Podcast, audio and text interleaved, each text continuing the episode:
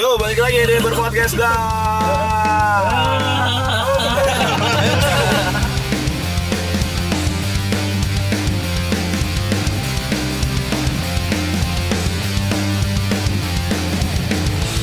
Nah, oke, okay. uh, episode ini kayaknya uh, bakal ngebahas lumayan lumayan serius, serius. nih, lumayan concern banget nih soalnya uh, apa namanya uh, kita bakal ngebahas soal tentang konsumsi sosial media yeah. uh, saat uh, P S B B ini kan jadi uh, sosial media nih uh, bukan sosial media dong ya, digital, semua platform digital nih jadi demandnya jadi tinggi banget nih karena hmm. kita semua juga nggak ngapa-ngapain, kita semua nggak kemana-mana, di rumah semua, terus jadi kayak Uh, semuanya kita tonton, semuanya kita setel, kita cari tahu apa yang baru, mungkin yang lama juga kita putar lagi. Kayak contohnya salah satunya adalah TikTok. TikTok nih jadi platform yang yang hype banget sekarang ini karena oh ya, data iya, tuh ya. I- iya, data. D- uh, kalau ngomongin data, viral konten itu sekarang jadi jadi uh, apa apa uh, salah satu konten yang paling tinggi uh, penggunanya karena nggak cuman di ephemeral konten itu kan bentuknya uh, video dalam bentuk uh, apa namanya? apa sih konten uh, dalam bentuk video video yang apa landscape landscape, ya? landscape. landscape. landscape. Yeah, portrait yeah. ya portrait. Oh, portrait portrait portrait kan ada Instastory, ada Snapchat, ada TikTok, TikTok. Nah pemerahan konten itu pemerahan konten itu jadi apa konten yang paling banyak digunakan sama pengguna sosial media dan salah satunya ada TikTok, dan TikTok tuh sekarang lagi tapi emang data sih uh, TikTok itu jadi ya nomor dua setelah Gua, WhatsApp. Gue lupa seberapa banyak, cuman gua baca di detik ini. Cuman gitu, cuman kalau dari segi sosial media TikTok tuh sekarang jadi platform yang paling bagus uh, buat uh, ngiklanin produk-produk oh, yang berbau oh, ya? muda, iya. Ya, uh, ya mungkin karena demandnya banyak banget kali. Iya, jadi uh, be- beberapa waktu yang lalu kantor gue kan sempat coba ngontak TikTok buat nanya uh, placement di uh, placement ads. Oh, rating TikTok, harganya. Ya, uh, dan uh, itu TikTok tuh selama bulan puasa udah full satu bulan, jadi uh, cuma sisa cuma sisa beberapa hari doang, dan itu juga hari biasa doang, nggak hari-hari minggu, eh, dan nggak hari nggak. Dan harganya berapa? Harganya tinggi banget, gue lupa berapa nominalnya, cuman uh, jadi gini, TikTok tuh bakal uh, sampai ngebantu uh, kayak misalnya uh, lu butuh uh, tools apa nih, misalnya kayak uh, lu tau kan filter-filter di TikTok kan banyak banget, dan nanti oh, nanti kasih campaign-nya campaign-nya akan di akan dibantu sama TikTok, misalnya lu pengen apa, lu pengen bikin konten apa sampai nanti dibantuin. Iya, kayak dibantu itu ya, apa kayak gue butuh bowo gitu sampai datengin gitu. Enggak, bukan gitu. Oh, kayak filter Instastory. Iya, kayak filter. Tapi bentuknya produk ya, kayak gitu-gitu. Itu oh, berarti itu langsung TikTok-nya dong yang yang bikin. Yang bikin. Ya, soalnya kan kalau uh, Insta ads-nya Instagram itu kayaknya sama ya, Facebook ads gitu kan. Kalau ya, kalau Instagram kan dipegang sama Facebook. Jadi semua semua ads-nya tuh lo dari Facebook hmm. gitu. Walaupun sebenarnya lo bisa juga uh, masang iklan dari hmm. uh, Instagram. Ini jadi ngomongin Iyi, digital iya. banget ya anjing. Nah, uh, maksud gue tuh tadinya gue pengen siapa duta TikTok dua ribu dua puluh sekarang enggak ada. Dalang. Simple tapi, plan. Enggak, tapi tapi oh, jujur dari dari empat orang ini sakit. Dari empat orang ini lu ada yang download TikTok gak? Enggak, gue gak punya akunnya, makanya gue gak ngerti gue Gue gue suka nonton, gue download TikTok. Kamu udah anjing Anjing, apa lagi? Gini, gini uh, itu apaan tadi? Gue, ya lu gak tau Gue yang mama muda yang mama muda kayak gitu. Nah tapi, tapi gini TikTok kamu, tapi sekarang selebgram pada mainan lagi. Seru. Jadi yang di Indonesia tuh yang yang terkenal TikTok selalu Toet. Enggak, lu salah, lu salah. Karena lu enggak punya akun, karena lu enggak punya TikTok-nya. Kalau lu punya TikTok-nya, gua uh, menurut gua, gua jadi sering banget lebih sering uh, lebih sering buka TikTok daripada Instagram karena gini, TikTok itu ada di antara Instagram dan YouTube. Hmm. TikTok, oh, iya? Iya, TikTok tuh menurut gua ada di uh, part yang uh, cukup dan enggak berlebihan. Kalau misalnya Instagram kita kalau mau nonton video lebih dari satu menit kita harus buka I G T V, yeah. direct kayak Instagram T V, loading lagi dan apa segala macam. Kalau kalau kita nonton YouTube, uh, effortnya terlalu besar buat kita nge-search apa segala macam kayak gitu-gitu kan. Yeah, kalau yeah. buka di home kan, cuman dari apa yang sering lu tonton doang kan. Kalau Uh, TikTok tuh di home-nya tuh gue sering banget tuh nemu tips-tips soal uh, apa iPhone hacks kayak gitu-gitu tuh. hmm. Terus uh, misalnya uh, beberapa kali mereka ngasih tips soal uh, yang menurut gue info-info yang bagus-bagus juga. uh, gue kenapa juga akhirnya big login di TikTok karena gue nemu beberapa informasi yang menurut gue harus gue save, harus gue likes, dan suatu saat akan gue lihat lagi. Kayak misalnya tips-tips uh, Men, uh, waktu itu tuh menurut gue yang ada gue simpen tuh kayak uh, info-info soal uh, minum es bikin gendut gak sih gitu. Nah kayak gitu-gitu tuh. Tapi kenapa harus dari TikTok lang info-info seperti itu? Karena gini, karena durasinya gak panjang dan jelas. hmm. Gini loh, jelas dan padat, intinya gitu, singkat dan padat gitu. Dia Ber- berarti dia punya potensi uh, benar-benar jadi platform yang bisa bisa Tik, di itu dong isunya kalau informan kalau kayak gini kalau di digital itu uh, tapi gue nggak tahu ini bener atau enggak, cuman yang gue ingat beberapa waktu yang lalu TikTok tuh bakal ngegeser Instagram. Ta ini jangan-jangan dia yang bikin COVID ya? Gak ada hubungannya. Tapi kan sahamnya langsung naik anjir. TikTok itu kan China kan? Iya, karena iya, iya, iya, iya, iya, iya. Berarti yang bikin kopi Cina ya? Enggak, enggak aja. Tapi, uh, nah uh, ini balik lagi ke konsumsi si sosial medianya ini ya. uh, Kayak sekarang kan lu jadi, misalnya kita ngomongin uh, musik deh yeah. Nah musik ini kan jadi jadi salah satu konsumsi paling besar kita buat di sosial media kan. Kayak ada yeah, yeah, yeah. kayak ada Spotify, ada YouTube, ada Hook, eh ada bukan Hook nah, gue sekarang YouTube jokes, musik YouTube music. Ya, jokes, YouTube musik kayak gitu-gitu kan. Nah uh, kekhawatiran gue adalah uh, sekarang ini kan Uh, banyak banget nih orang-orang yang dengerin musik. Mungkin musik-musik lama juga didengerin lagi yeah. Musik jadul didengerin lagi. Terus musik-musik yang baru terus bermunculan juga uh, naik terus mm. Kayak misalnya uh, apa Borgenius yang Lati kayak gitu-gitu kan. Itu oh, kan iya, iya, iya, sekarang iya. udah kayaknya udah worldwide. Masa sih? Udah masuk worldwide. Gue tau dari di Spotify ya. Kalau di Indonesia sih udah masuk udah masuk top Uh, Spotify uh, populer udah hmm. sepuluh lagu populer di Indonesia. Cuman, cuman itu sering banget direk sama bule. Nah terus ketakutan gue adalah ketika corona ini selesai, pandemi ini selesai, P S B B ini dan di rumah aja ini selesai, apakah orang-orang bakal tetap seantusias itu sama musik atau enggak? Gitu uh, mungkin lebih ini kali uh, seantusias real experience music dengan datang ke Uh, acara atau apa atau iya. menikmati di digital gitu kali ya. Iya, apakah orang nanti akan tetap mau lagi desek-desekan lagi, hmm. capek-capean lagi hmm. di gigs, datang bayar kayak kalau ah enggak lah nanti aja gue nonton di digitalnya. Misalnya kayak sekarang kan semua event musik hampir semua event musik nge-post, punya, nge-post, punya, ya, punya aset digital. Ya, aset digital lagi di-post nih. Aset digitalnya semuanya di-post di di YouTube-nya gitu yeah, full. Yeah. Misalnya kayak uh, Synchronize, The Majors, apa uh, misalnya apalagi sih selain Synchronize, Sound from the Corner. Iya, Sound from the Corner kayak gitu-gitu banyak banget tuh sekarang. Yeah, yeah. Uh, mungkin apakah uh, ketakutan gue itu apakah nanti orang tetap excited atau enggak datang? Tapi emang agak bahaya sih, gue jujur ya. Kan gue akhir-akhir ini lagi banyak nontonin Sound from the Corner juga nih. Hmm. Ada satu experience yang lo nonton di digital, lo pakai headset atau pakai speaker, uh, itu soundnya lebih enak daripada live-nya. Iya. Jadi gini ya, kalau yang gue tahu, kalau yang gue tahu uh, fungsinya si sound engineer itu kan bagaimana membuat keadaan uh, panggung dan uh, outputnya ke penonton, ke crowd, itu semua crowd bisa menikmati segala macam instrumen yang ada di panggung dan hasilnya uh, enak untuk didengar. Yeah. Kayak gitu dong. Tapi pada dasarnya kalau gue nonton ke festival-festival besar, kadang beberapa spot itu suka nggak terjamah aja. Walaupun misalnya gini. Misalnya gini ya, mungkin kalau band-band besar yang memang sound engineer-nya canggih, sound-nya juga uh, uh, gear-gearnya juga udah bagus banget, itu mungkin uh, ekspektasinya enak ya. Misalnya gue nonton dari belakang, oh yeah, enak gitu. Yeah, tapi untuk beberapa band-band yang uh, ku, apa namanya kuda hitam gitu-gitu ya, buat gue tuh oh gue suka, tapi belum tentu orang-orang pada suka. Itu kuda hitam band apa? Metal. Anjing. Bukan, maksudnya uh, band-band yang underdog, yang maksudnya yang benar-benar tidak diperhitungkan. Kan kalau di festival besar kan pasti ada newcomer juga lah, newcomer ya, lah, newcomer, ya, entah newcomer atau band lama. Tapi uh, gue tetap pengen nonton karena dia keren yeah. Tapi orang gak pengen nonton. Ah, lu kan newcomer belum tenar.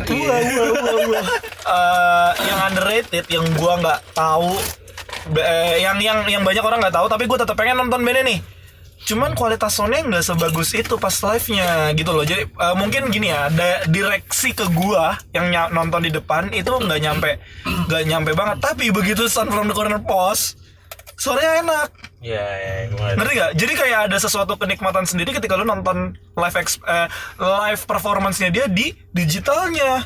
Nah itu yang gua agak, waduh, ini uh, ya kalau seberbahaya itu bikin orang lebih pengen nonton live di Uh, YouTube kayaknya enggak juga sih gitu. Tapi itu kayaknya back to lagi deh. Maksudnya kayak misalnya kan orang kan ada yang, ada yang begitu, ada yang bertukar energi, ada yang pengen ketemu teman-temannya, ada yang ya, pengen seru-seruan ya. Gitu. Tapi iya sih lah kalau kekhawatiran uh, festival musik bakal sepi karena orang lebih milih digital dan terbiasa dengan digital dalam beberapa bulan terakhir misalnya gitu ya. Hmm. Kayaknya enggak deh. Soalnya pasti liar banget nih orang-orang. Maksudnya gini. Wah, gue harus ketemu langsung nih sama sama bandnya gitu. Gue pengen Iyalah. nonton langsung. Segala macam itu kan pasti orang-orang itu pengen banget gitu. Atau ada lagi yang baru yang nonton di mobil. Oh iya. Yeah. Oh oh, ya, selama pandemi, pandemi selama pandemi ini kan. Bioskop itu boy. Bioskop, bioskop. Enggak, bioskop. Festival musik juga ada. Oh iya, ya, itu iya. Di, itu siapa sih? Orang luar ya? Heeh, uh, gua yeah, kemarin yeah. lihat. Dan itu kalau dia boleh mosing, mobilnya mosing tapi. Ya anjing. Tolol. Ya jadi uh, gua enggak tahu juga sih kalau yang jelas sih uh, harapan gua pribadi abis abis Covid. Nah, yang yang jadi masalah gini.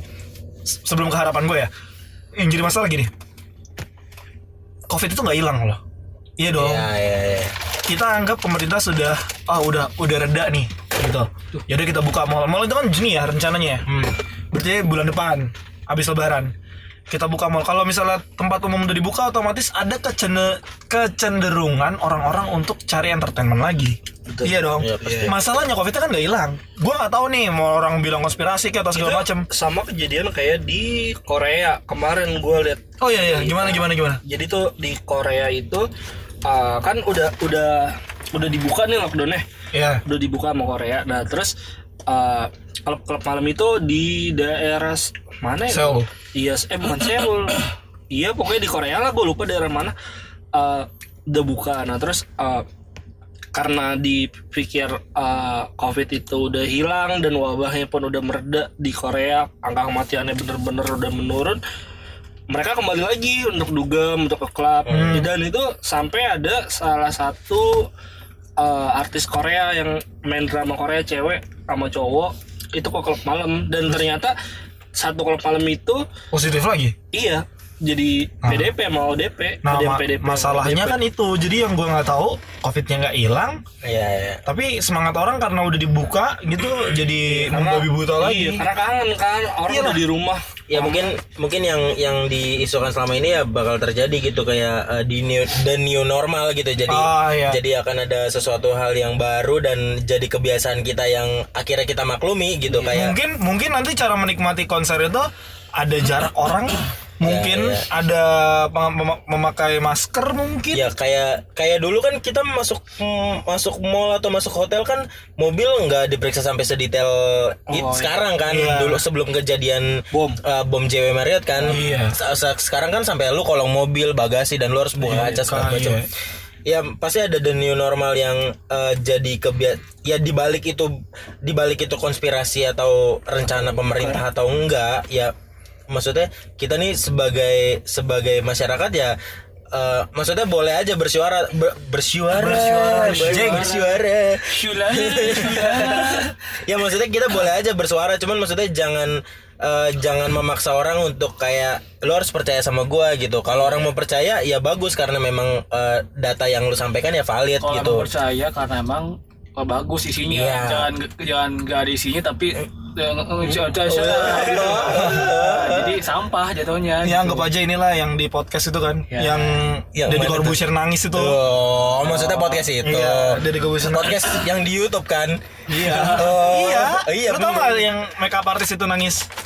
Siapa? Yang Deddy Corbuzier gara-gara dia Walpa. Gita, lu tau siapa Gita ya? Oh, si ini istrinya Autap. Ya, Utap ya. Utap yang yang dia bikin vlog pas uh, Mekdi tutup kan, Mekdi Sarinah tutup. Emang dia bikin vlog itu? Iya. Oh, bukan kasusnya karena itu. Oh, kasusnya karena itu. Sebenarnya itu uh, salah satunya itu. Cuma terus wawanya.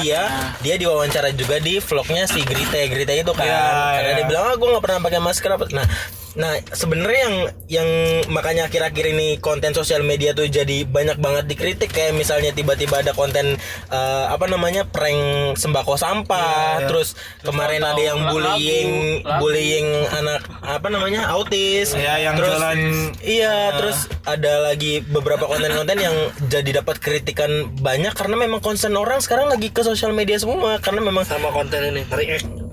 Iya, ya, ya, nggak cuman, cuman maksud gue gini gini gini gini. Uh, mau sampai kapan sih orang-orang? Ya gue gini ya, gue nggak maksa orang untuk berpikiran sama-sama kita sih, enggak gitu ya.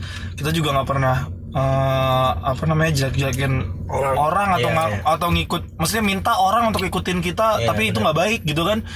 Maksud gue mau sampai kapan? O- Oke gini, Amerika pun yang negaranya hebat pasti tetap aja bullying, pasti, pasti tetap pasti. ada gitu, tetap ada. Cuman maksud gue. Masa bisa sampai ngeprank sampah itu jadi kebahagiaan? Terus artis-artis kan biasa ya, gue nggak tahu sih ya, gue nggak tahu uh, dia bikin kesalahan, habis itu minta maaf, habis itu ya udah jadi tambah Dan, dan biasanya tuh uh, artis-artis yang melakukan kesalahan itu jadi duta abis itu. Iya duta. Jadi duta kayak misalnya. Dengar besok nih duta sampah nih anjing nih si siapa Palenka. Uh, yang lu inget siapa yang uh, ditilang polisi, cewek ditilang polisi ngaku anak Polri.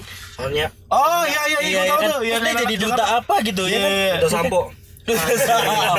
Iya maksud gue Indonesia juga rada aneh sih, pemerintah tuh ngambil ngambil duta-duta tuh kayak bukan orang-orang yang memang berkompeten. Deddy Corbuzier lu dasar lu. Emang iya? Iya udah bahas ginian. Enggak, gue gak tau, gue belum nonton. Gue lagi nonton Deddy Corbuzier mulu. Nah maksud gue uh, Indonesia juga jadi kayak jadi suka podcast lah gue, podcastin di YouTube pokoknya.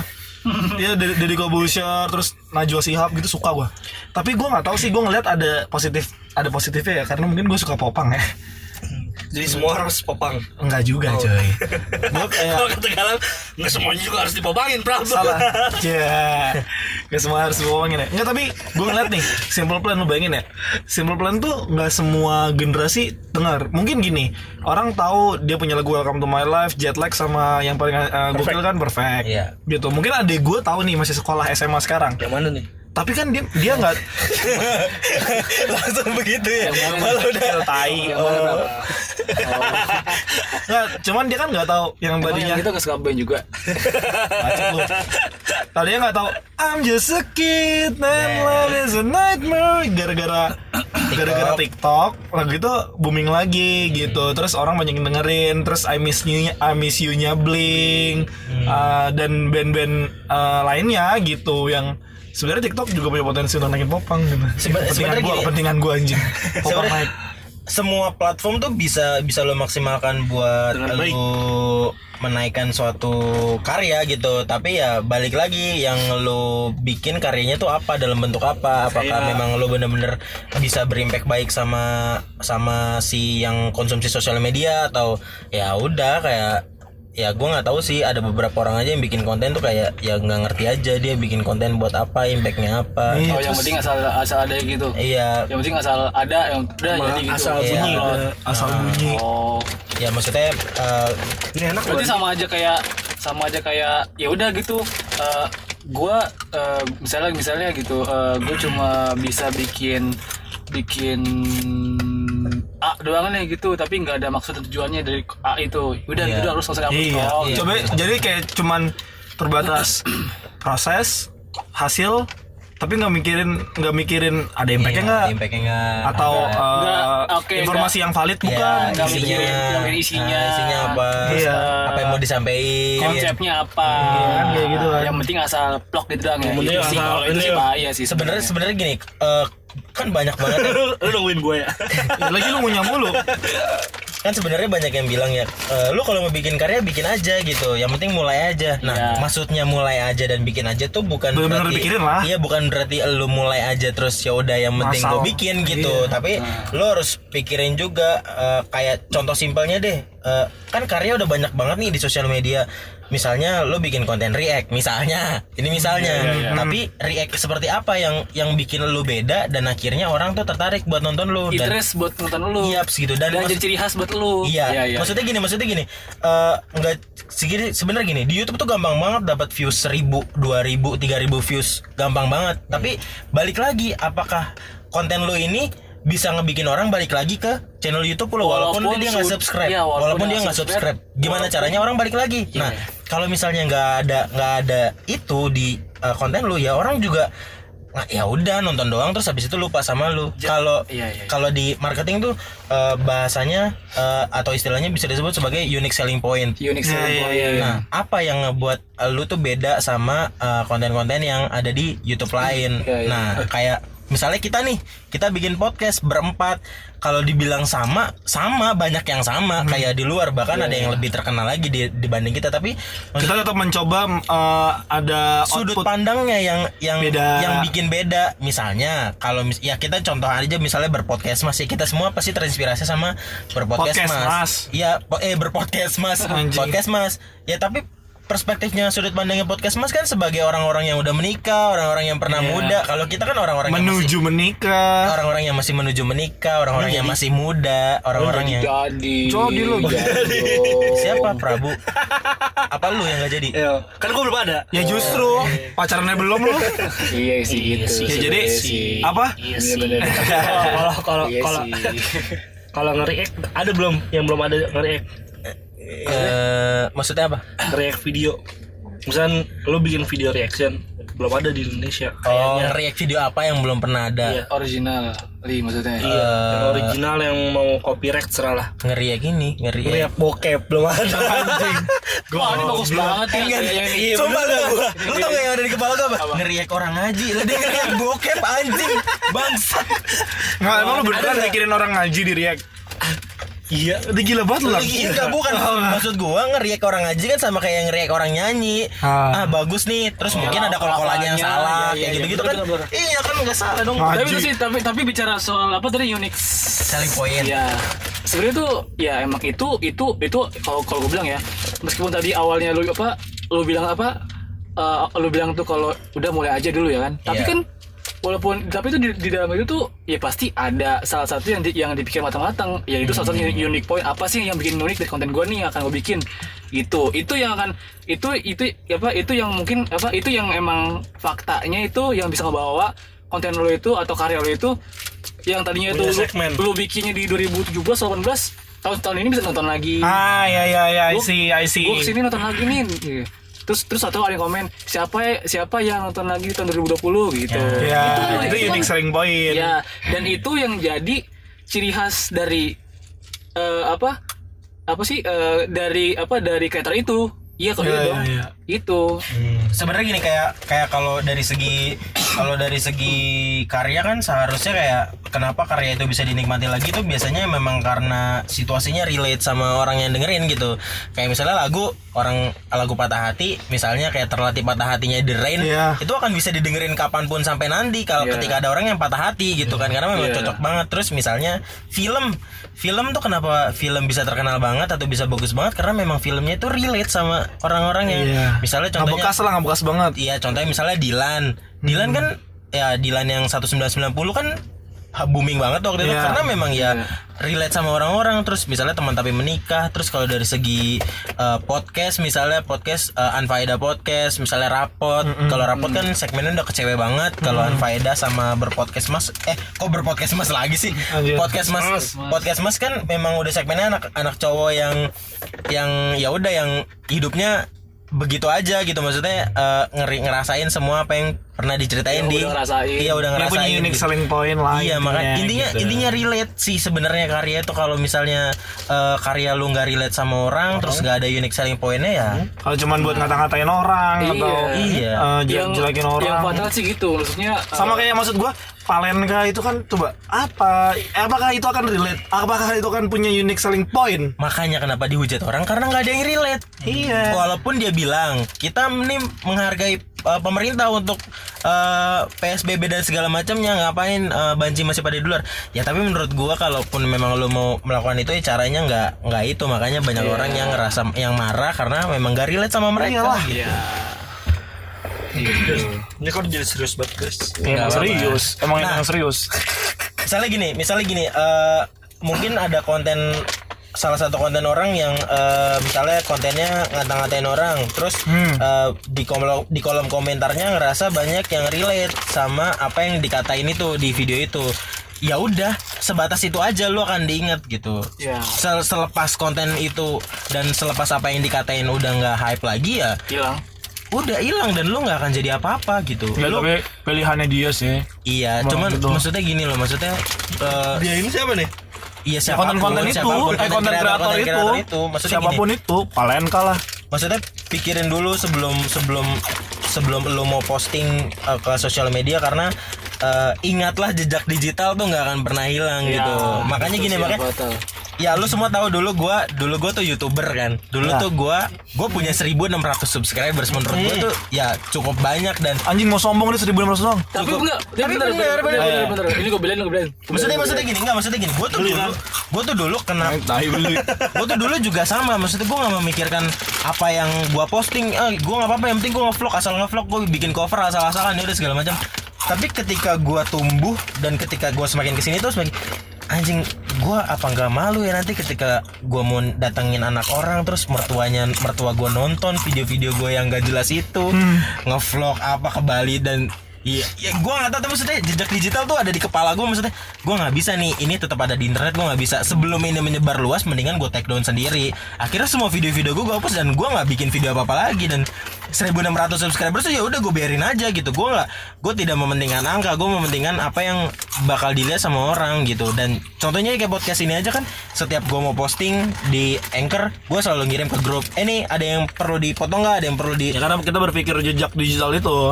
Itu betul, dan maksudnya gini, apa yang udah keluar di uh, apa podcast ini tuh ya udah udah pasti terfilter, dan apa yang udah di apa yang kalian dengerin tuh ya udah udah pasti oh ya udah nih ini masih dalam batas aman nih. hmm. misalnya misalnya kita nggak mungkin kita ngatain orang misalnya di podcast ini, misalnya kita ngejek ngejek orang, tapi maksudnya kita tuh ada di fase yang Uh, bukan bukan ngejek lah apa maksudnya gini, nyinggung lah, iya nyinggung gitu maksudnya, masih masih ada masih ada belum melewati batas normal sesuai kapasitas, iya gitu, belum belum melewati nor, batas normal lah ya, gitu. Kita itu, normal. Filternya itu adalah agar kita itu sesuai kapasitas gitu, hmm. maksudnya.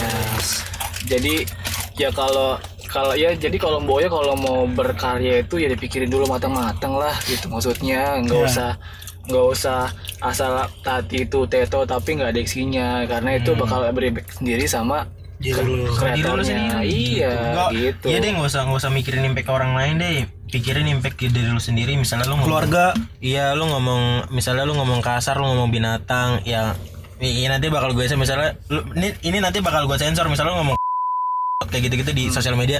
Cuma maksudnya kan nanti lu punya anak nih, iya. lu punya lu punya mena, lu punya mertua nih, terus lu punya om dan tante dari cewek lu nih, terus ketika mereka lihat video lu, dih ini orang apa sih? Nggak, tapi mungkin gini kali, uh, sosial media jadi pacar kedua dia gitu. Kalau misalnya udah nikah mungkin istri kedua gitu, kayak seakan-akan meluapkan sesuatu atau uh, mengatakan sesuatu oh, tanpa fil- ya, tanpa filter di sosial media itu adalah Uh, hal yang menyenangkan dan lumrah. Ya, kita kan gak tahu kan otak hmm. orang seperti apa, ya, ya, ya, ya. Uh, kebiasaan orang seperti apa. Cuman gini, gue juga gak mau bilang gue paling benar atau kita paling benar atau ya, siapapun ya, ya, paling ya, ya. benar. Cuman maksud gue uh, kita di sini sama-sama uh, ngerem atau sama-sama lebih bijak menggunakan segala sesuatu uh, yang berbau dengan digital, yaitu sosial media. Kalau gue sih, gue bukan nasihatin uh, orang lain atau gimana. Ini buat kita gitu, ya, ya. Uh, khususnya buat gue.